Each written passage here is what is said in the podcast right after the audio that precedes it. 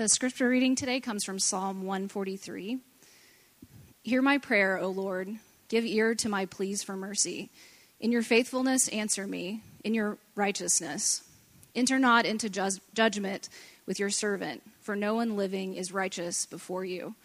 For the enemy has pursued my soul, he has crushed my life to the ground. He has made me sit in darkness like those long dead. Therefore, my spirit faints within me my heart within me is appalled. I remember the days of old. I meditate on all that you have done.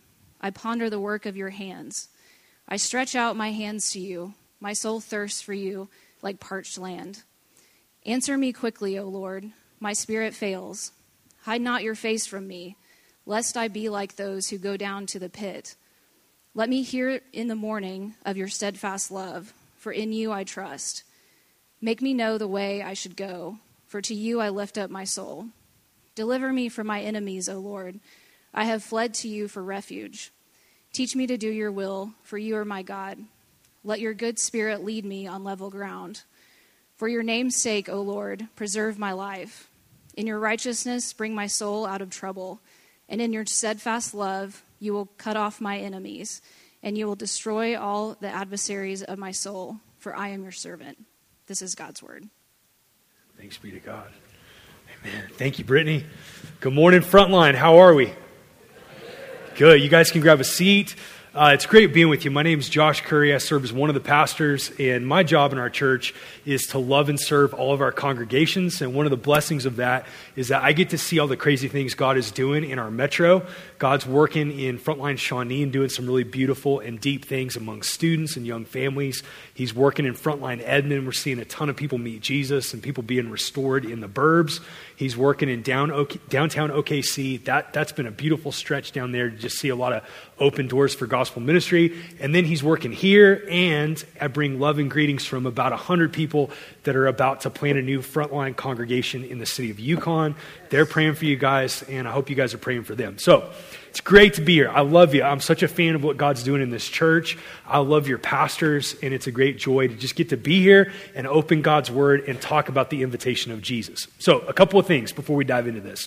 One, uh, we got a ton of people in the room that are new we got a ton of people in the room that have not been in church for a long time, or this is your first time coming to church. And I just want you to know, man, like all the weird stuff that we're doing, weird singing, right? This is not stuff you do in other places, right? You don't show up with strangers and sing songs and confess sin and do all these strange things. Like all of these weird things that we're doing, one, you got a lot of invitation and time and space in this church to ask questions, to not feel like you got to know everything that's going on, to just sit and be here and be present with yourself, right? Like we invite you to do that.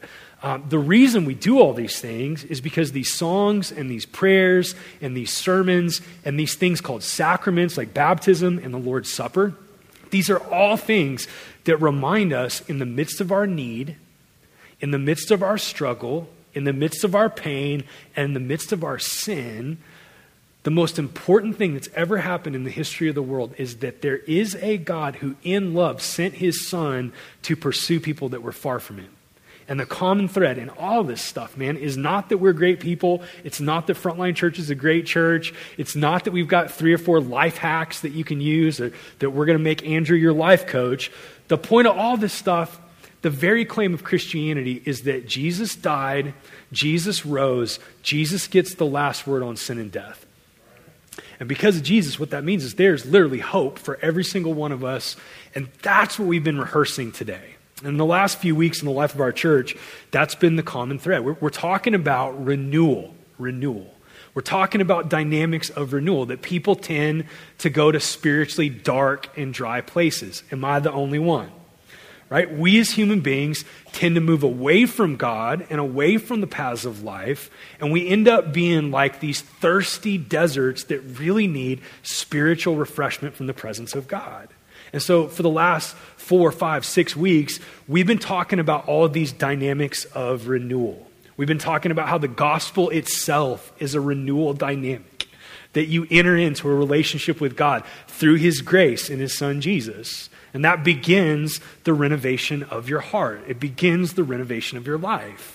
We talked about how that gospel is not just the entryway into the Christian faith, it's also what you need to be reminded of on the daily so that you can be continually renewed. Amen? We've been talking about how the Word of God is a dynamic of renewal. That this is not just a historical document, it's not just a dusty, dry history book, but this book is actually revelation which means when you read this book, God Himself is speaking to you through these inspired words to renovate your heart, to stir your affections, and to help you run and resist sin that wants to destroy you. We've talked about how worship is a renewal dynamic, that we don't worship when we feel like it. That, that's not how it works.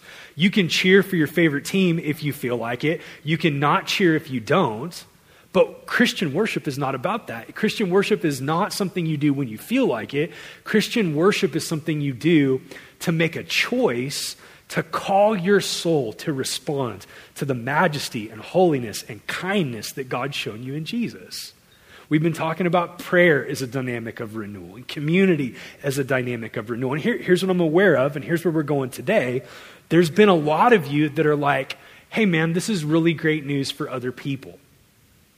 This has been really great news to see my friends that I'm in community with experiencing some measure of renewed excitement about Jesus. I'm happy for them, but I feel like I'm getting left out. Like I'm watching the renewal train drive by me, and I'm not on that train. I'm in a dark place or I'm in a dry place. I've talked to a lot of you, and as we've talked about renewal, you're like, hey man, like I'm not even hungry for God. My, my best prayer right now is just like, Lord, would you make me hungry for you? For a lot of you, you're in really tough spots in your marriages, really tough spots in your jobs. You're in really desperate places. You feel like you're drowning, and it's like, hey, man, thanks, Andrew. Thanks, Josh, for talking about all these renewal dynamics. But my life feels like the opposite of renewal right now. My life feels like chaos. It feels like the wheels are falling off the bus. Listen, Today is for you. Today is the word of Jesus to people in dark places that are sunken down in pits, and you don't even know how to get out of it. You don't even know how to seek renewal in the place that you're in. So I'm going to pray for you. Would you pray for me? And we're going to open up the 143rd Psalm, which is a prayer for renewal in a really dark place. Uh, Father, thank you for these men and women. I pray your blessing on them today. Lord, I pray that they would hear your invitation to not run from you in fear or in shame or in guilt, but to see the cross of Jesus for what it really is, that it's good news. I pray today that you would open up our hearts to receive from you. I pray, Lord, that you would meet us in your word. Holy Spirit, I pray that you would come and be our teacher and walk with us. We bless you. We trust you. We pray these things in the name of Jesus. And everybody said, Amen. Uh, so here's where I want to start today. When my wife and I planted Frontline Church in 2005, I was in my 20s. Uh, there should be a law against planting churches in your 20s, but there's not, and we felt called to do it, so we did. And uh, we planted Frontline Church, and here was the passion of my life at that point. I just wanted to see the darkness of OKC get pushed back. Like, I just wanted to see the darkness of lostness get pushed back people that had heard a lot of man centered religion, like you have to get to God, you have to clean yourself up, you have to earn God's favor. I just wanted the good news of historic, actual, real Christianity to confront the darkness of dead religion so that people that had heard something other than the good news of God's grace could receive God's kindness in Christ for them. I wanted the darkness of poverty in OKC to get pushed back. Uh, it's funny now, our downtown congregation is like in this beautiful place with beautiful people doing beautiful things. And uh, that's actually not the place that we planted the church 14 or 15 years ago. We planted in the heart of the, in the, heart of the city because it was the heart of need. We wanted to see people that were desperate, people that were addicts, people that were poor, people that were lonely get met with the grace of Jesus. We wanted to see the darkness of injustice in our city get pushed back. Like Jesus hates racism, he hates it.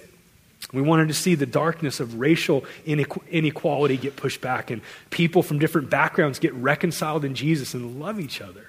We wanted to see all kinds of other darknesses in the city get pushed back. And I, I want to be really clear like, we're still passionate about all of that.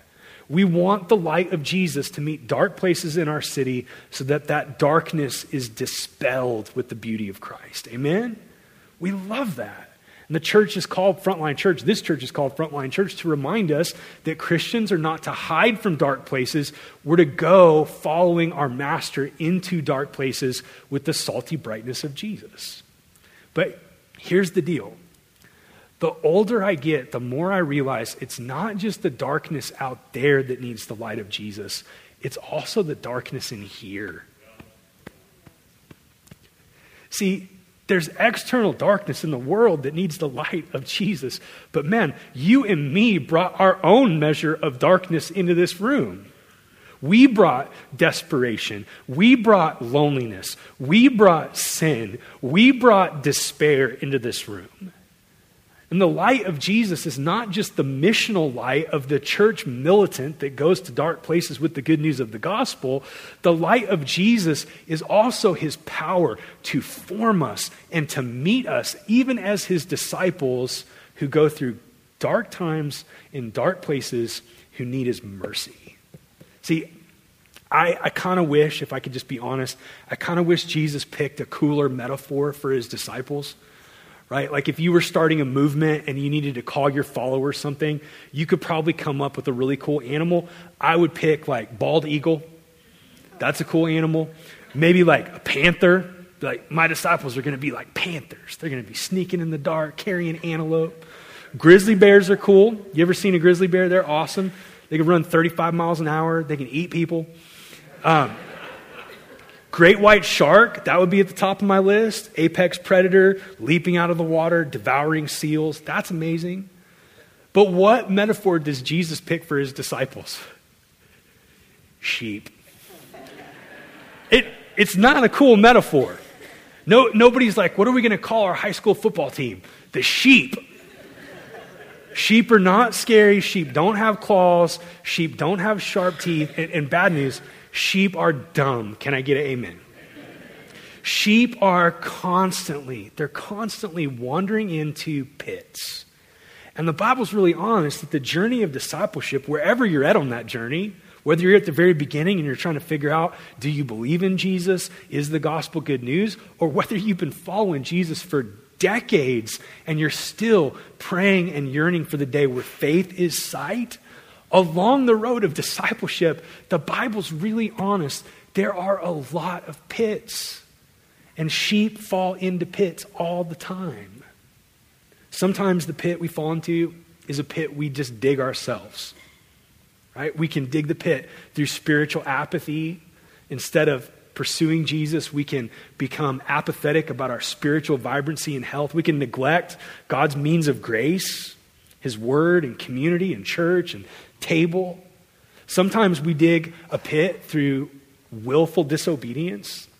I know the word sin is not popular, but like the word sin is really important because it describes the ways in which we go against God's good and perfect will for our lives. That He wants flourishing for us, and we think that we can create flourishing apart from God. Sometimes we dig the pit through this word that the Bible uses called idolatry, which is like a really weird word if you live in sort of a secular context like ours, but it's a really great word because idolatry is describing the kind of sin that's not just doing bad things, it's not just killing people. Sin is also taking really good things like our jobs and our marriages and our kids and our talents, gifts of God, and elevating those things to the most important thing in our life and asking those things to satisfy us and name us. So here's the point like, Sometimes sheep just dig pits that they fall into themselves. And there's a lot of us in the room today, that's where we are. But sometimes it's not a pit that you dug, sometimes sheep get shoved into pits. David's really honest that there are enemies that want to devour you. Like, listen, there are dark spiritual forces at work that want to steal from you and kill you and destroy you. Sometimes it's not just dark spiritual forces, sometimes people betray you. Like, amen? Sometimes you think you know somebody and you love somebody and you trust somebody and they turn out to be predatory, they take from you. Sometimes your enemies shove you into a pit. And honestly, sometimes you fall into a pit not because it's your fault and not because you have an enemy that shoved you there. Sometimes you fall into a pit just because of human weakness and frailty. Like, I want to be really honest today. Some of us are in a pit right now in this room, and it's not your fault. Nobody chooses depression. Nobody's like, hey, man, I want to be really sad and not enjoy life. Yet, nonetheless, because of our bodies and the weakness of our human frailty, some of us are in really deep pits of depression. And you just want to feel good again. You want to enjoy life again. You want to enjoy your friends again. You want to enjoy your job again. Some of us are in pits because of anxiety. That's not your fault. Nobody's like, hey, I'm going to choose a life of panic attacks, right? Sometimes the pit that we fall into is the pit of sickness. Like as a church, we believe that God is powerful and can heal and often heals. And we pray for sick people, and sometimes we see miracles in our church, and sometimes God doesn't answer those prayers. Sometimes it's a really dark place when you wake up every single morning and you're like, hey, you know what today has in store? Chronic pain.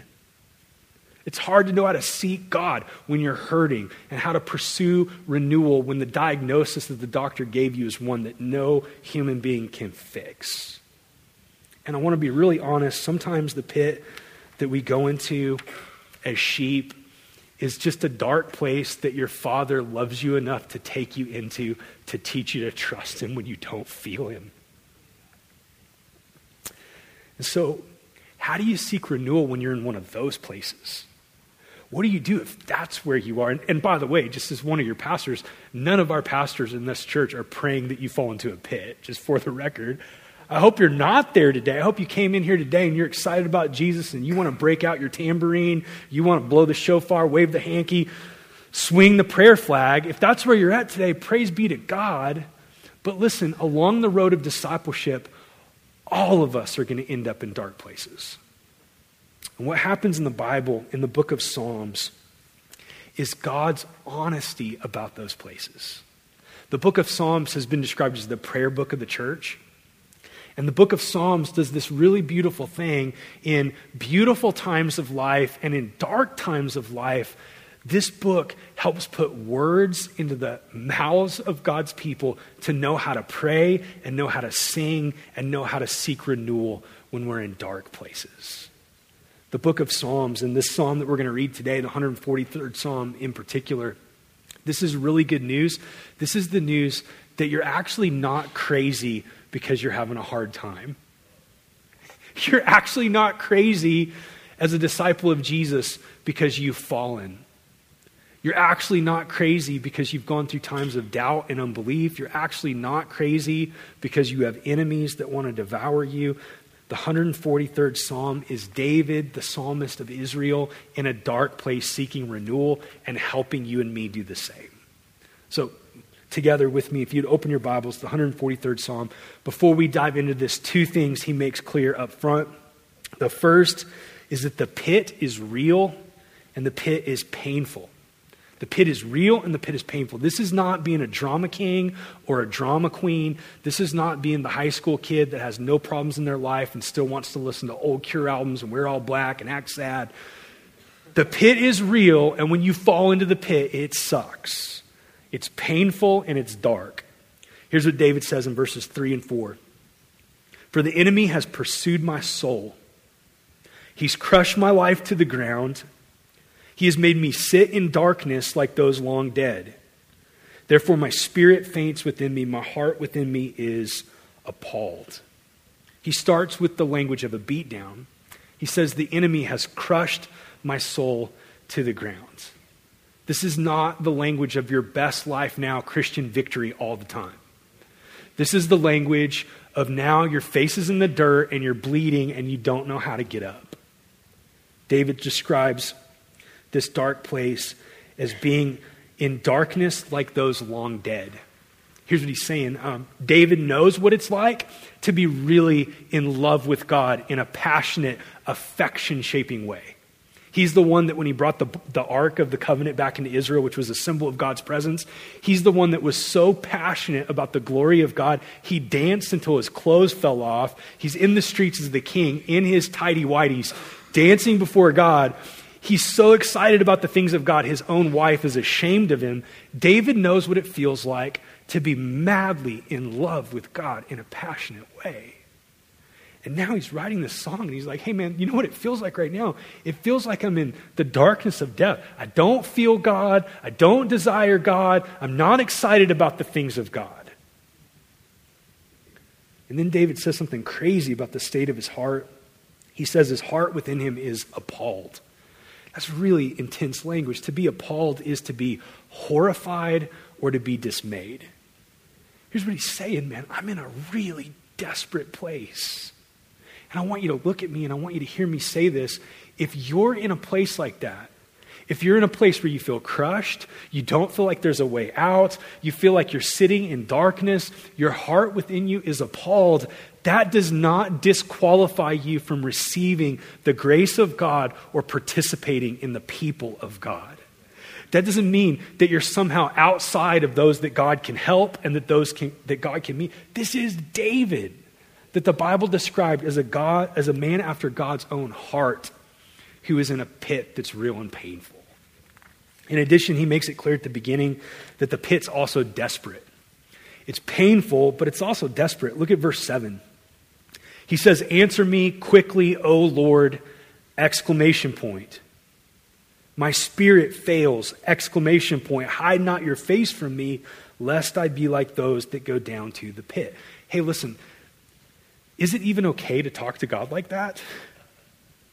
Like, this is not a pretty prayer. This is not a cute prayer. This is not a Mardel plaque prayer that you're going to put up at a nice Christian coffee shop. Like, this is David saying to God with intensity and with urgency, Hey, where are you? Because if you don't move, I'm dead.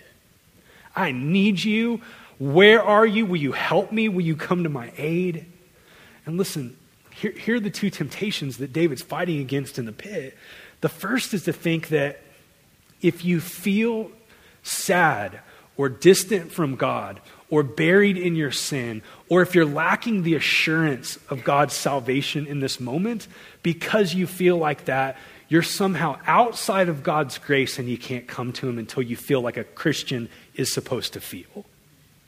What David says is, hey man, I'm not going to bring God a PR version of myself that looks better than how I'm really doing. I'm going to be just brutally honest with God. I'm going to use these exclamation points and I'm going to be real with Him and say, hey, you already know me. Like all of my religious prayers that I could pray to you, you're going to know that they're all fakes. So, what I'm going to do is, in need and desperation, tell you that I long for you. I need you to meet me. And if you don't, I'm sunk. Like, what you don't need when you're in a pit is to give religious platitudes to God or other people. Like, how are you doing? Uh, blessed and highly favored of the Lord to be a blessing unto others. It's like, man, like, maybe, maybe, maybe not, man. Maybe you're banged up and you're struggling, and what you need is to pray some prayers with some exclamation points. Maybe you need to be more honest with God. And then what David turns to, and this is so helpful, I want you to just hear these words. This is an invitation, if you're in a pit, to seek renewal. David does five things. He does five things. One, first, he comes back to the foundation of grace. He comes back to the foundation of grace. Look at verses 1 and 2. Hear my prayer, O Lord. Give ear to my pleas for mercy. In your faithfulness, answer me. In your righteousness. Enter not into judgment with your servant, for no one living is righteous before you. Hey, look, look at this, because this is the heartbeat of all of Christianity, and this is the first thing you've got to come back to in a dark place. Here's what David says, and it's really fascinating. He says, Listen, no one is righteous before you. Here, here's what that means David's saying, God, your holiness is so far above me your perfection is so complete. There is no shadow in you. There is no evil in you. There's no pride or lust or envy in you. You're not a God that's sort of prone to outbursts of sin. You are perfect. You're, You're holy. You're other. And if you were to drag any human being into your court, the best human being into your court, they would be found guilty and they would be doomed in your court of law. And yet, will you please come meet me in your righteousness? How do you pray that? Because if you don't stack up to God's standards and you're asking God to meet you in his righteousness, isn't that going to go poorly for you? But here's what David's doing. Listen, David, like all of those people that were laying hold of God's promises in the Old Testament by faith, David is looking ahead to a day where God is going to keep his word and he's going to do something to grant the gift of righteousness to his people. Here's what you got to get. When you're in the pit, man centered religion is going to tell you not only is the pit your fault, but you've got to figure out the way out of the pit. You got to clean yourself up. You got to do better. You got to work harder. You got to try harder. It's your fault and it's up to you. If it is be, if it is to be, it is up to me. God helps those that help themselves. So get yourself out of the pit, eh, but listen, don't get out of the pit too soon because you got to pay penance for all the bad stuff you've done. And the problem with that, listen, the problem with that is that the gospel of Jesus Christ is that Jesus himself is the only one that's ever lived that was righteous by the Father's standards, and yet he also is the one that went into the court of law to be condemned in your place and in mine. So listen, here's where you got to start in the pit. Jesus, for your redemption and mine, entered into the pit for you. Jesus in the Garden of Gethsemane was so crushed in the emotional pit that he said, Pray with me, for my soul is troubled to the point of death. Jesus on the cross was so physically crushed that Isaiah described him as one that we would turn our eyes away from. He became a horror physically. Jesus entered into the darkest pit of all, the wrath of God, where the Father and the Son worked together for our redemption by Jesus taking all of our sin on himself. Our pride, our arrogance, our worshiping of things that aren't God, our sexual sins, our violence, our racism, all of it gets counted as Jesus. He gets judged in our place. And listen, the Father turns his back on the Son, and Jesus in that moment experienced full spiritual death on the cross. And Jesus is the one that fully tasted of death for three days. And what that means, listen, is that the beginning of seeking renewal in the pit is to fight against this idea that you're in the pit because God doesn't see you or love you or care about you or hear you, and to come back to the foundation that wherever you are, if your faith is in Jesus, here's what you got to know the Father's face is towards you.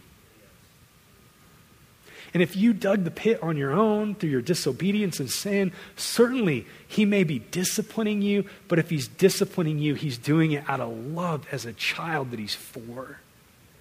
That nothing can separate you from the love of God. So listen, track with me. Like the first step in the pit is to come back to grace. You're not there because God's abandoned you. You're not there because He doesn't hear you. You're not there because He doesn't love you. If your faith is in Jesus, he loves you with the affection he loves his son, Jesus, with. Secondly, in the pit, David not only comes back to the foundation of grace, but he cultivates trust by remembering the mighty works of God. Look at verse 5. He says, I remember the days of old. I meditate on all you've done. I ponder the work of your hands. So here's what he's doing. In the pit, all you can see is your pain. And you start to wonder can you trust God? So David does something that's just sort of spiritual warfare slash spiritual formation 101. David starts rehearsing all the ways that God is trustworthy and all the ways that God's come through for David in his own story and in the story of God's people. What is trustworthiness, right? Like, if you trust a friend, it's because what they say and what they do line up more often than not, correct? When you don't trust somebody, it's because what they say and what they do are not congruent. They don't work together. And so here's what David's doing he's looking back and saying, oh man, I remember when you chose me when I was this young punk writing songs and shepherding sheep, and I deserved none of your grace, and you loved me. I remember when you rescued me from the bear, from the lion, from Goliath. I remember not only my own story where you saved me from the hand of Saul and the armies of God, or the armies of Israel. I remember the way that you kept your word to Abraham, Isaac, Jacob. I remember you raising up Moses to rescue your kids from slavery. Here's what David's doing I remember all the ways, God, that you have never broken your promises yet. You always do what you say you're going to do.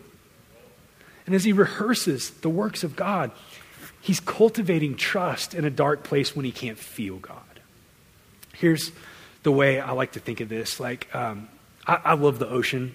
I'm just the ocean dude. I love scuba diving. I love spearfishing. I love free diving. I love being way out in the ocean. If I can't see land, I'm probably happier than I am on land.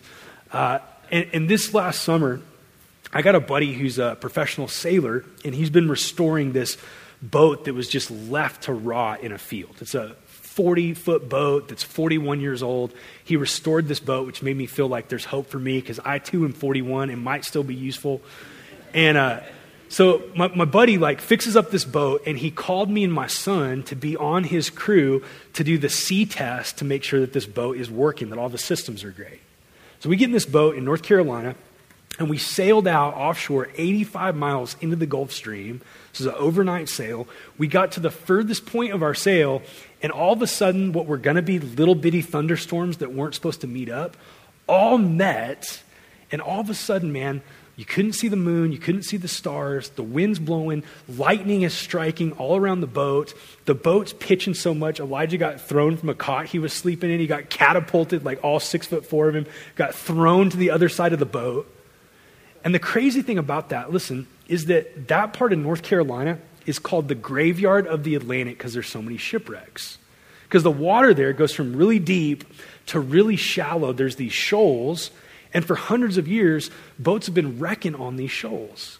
So you've got to chart your course to get back to port really carefully, and you've got to find the channel between the shoals, and you got to get it right. But listen, how do you find the channel when it's black outside and you can see nothing and you keep looking at the wind and the waves, well, here's what we had to do. At the helm of the boat, there was a compass, and we had to keep the heading of the boat between the shoals.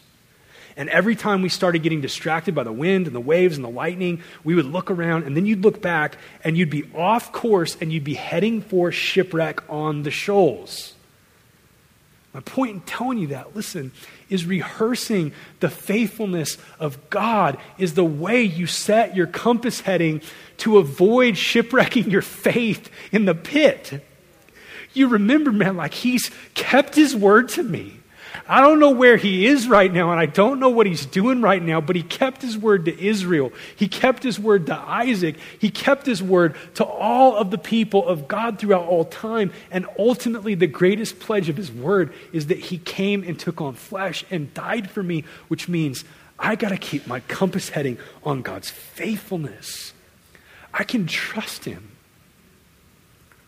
You can trust God when you get cancer.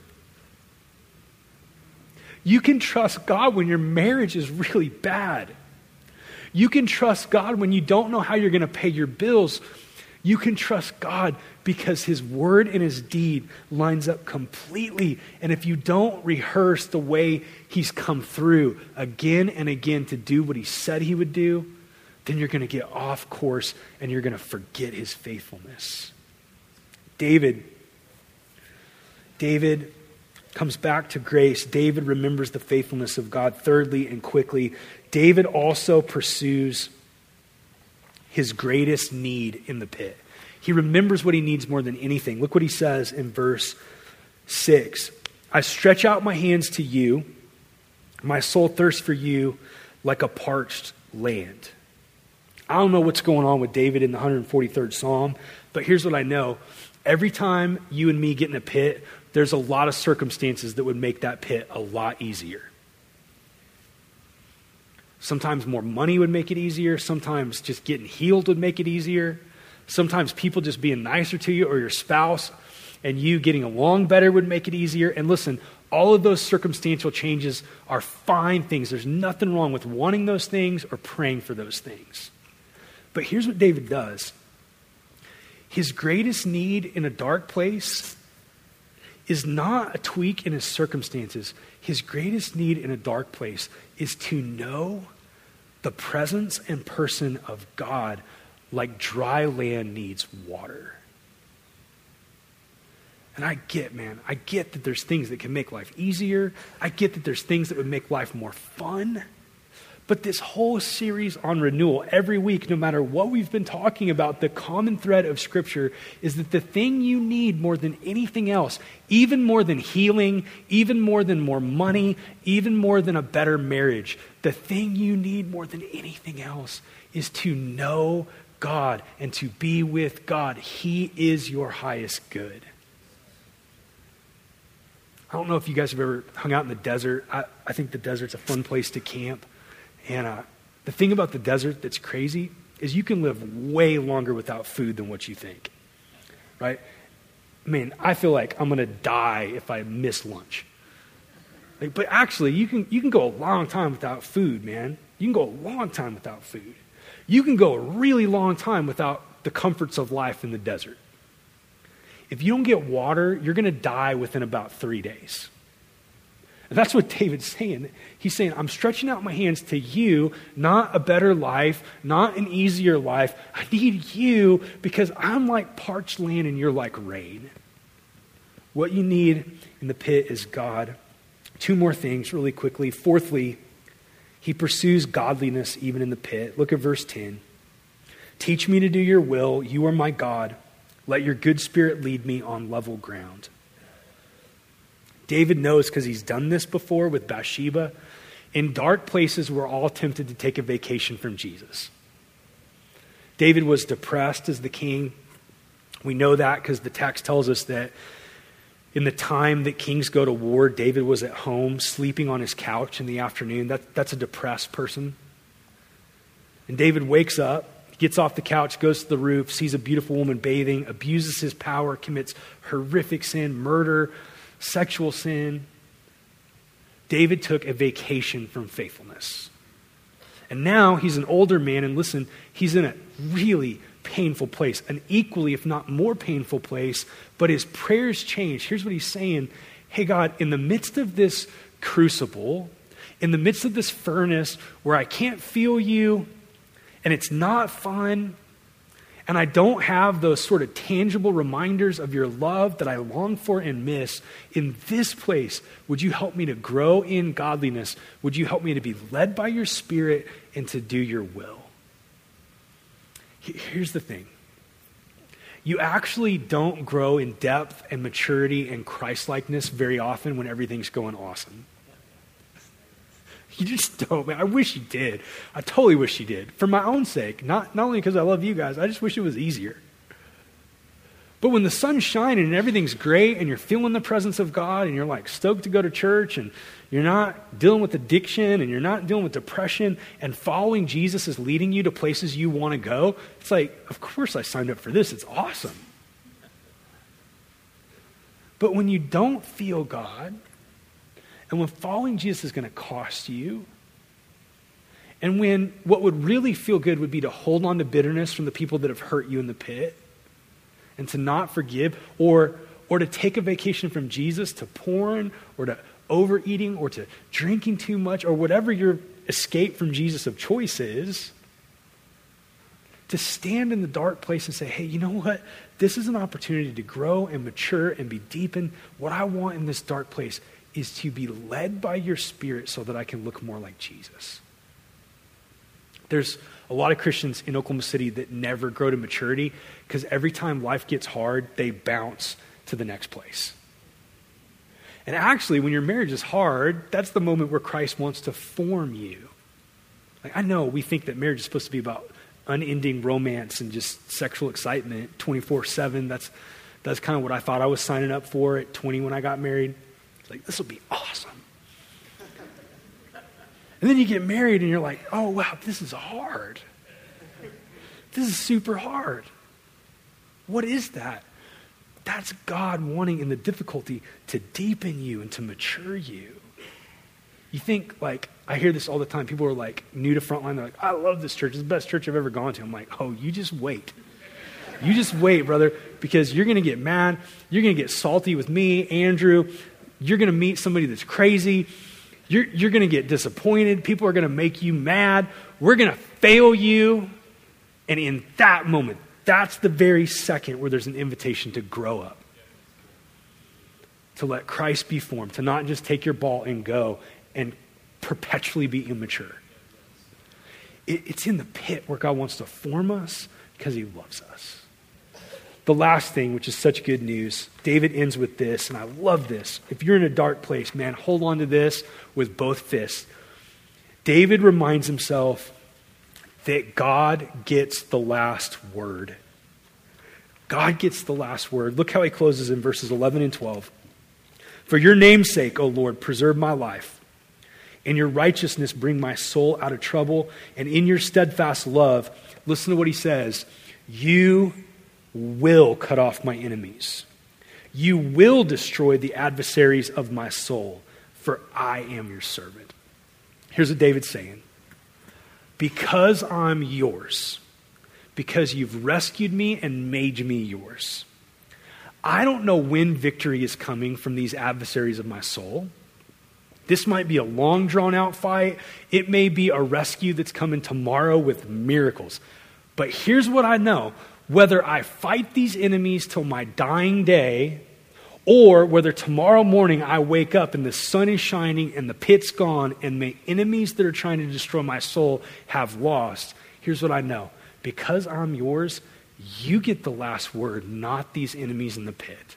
Amen. You will overcome the enemies of my soul. So listen, here's what you got to know. If your faith is in Jesus, there are some battles that are going to last you your whole life.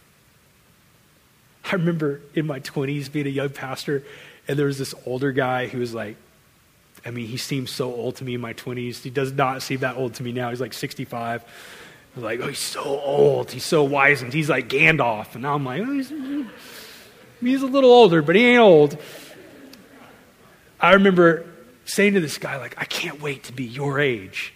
And he's like, why? I'm like, so, so lust won't be a temptation anymore. And he just laughed at me. He's like, hey, what makes you think I don't struggle with lust? He's like, I'm 65. I still have eyes.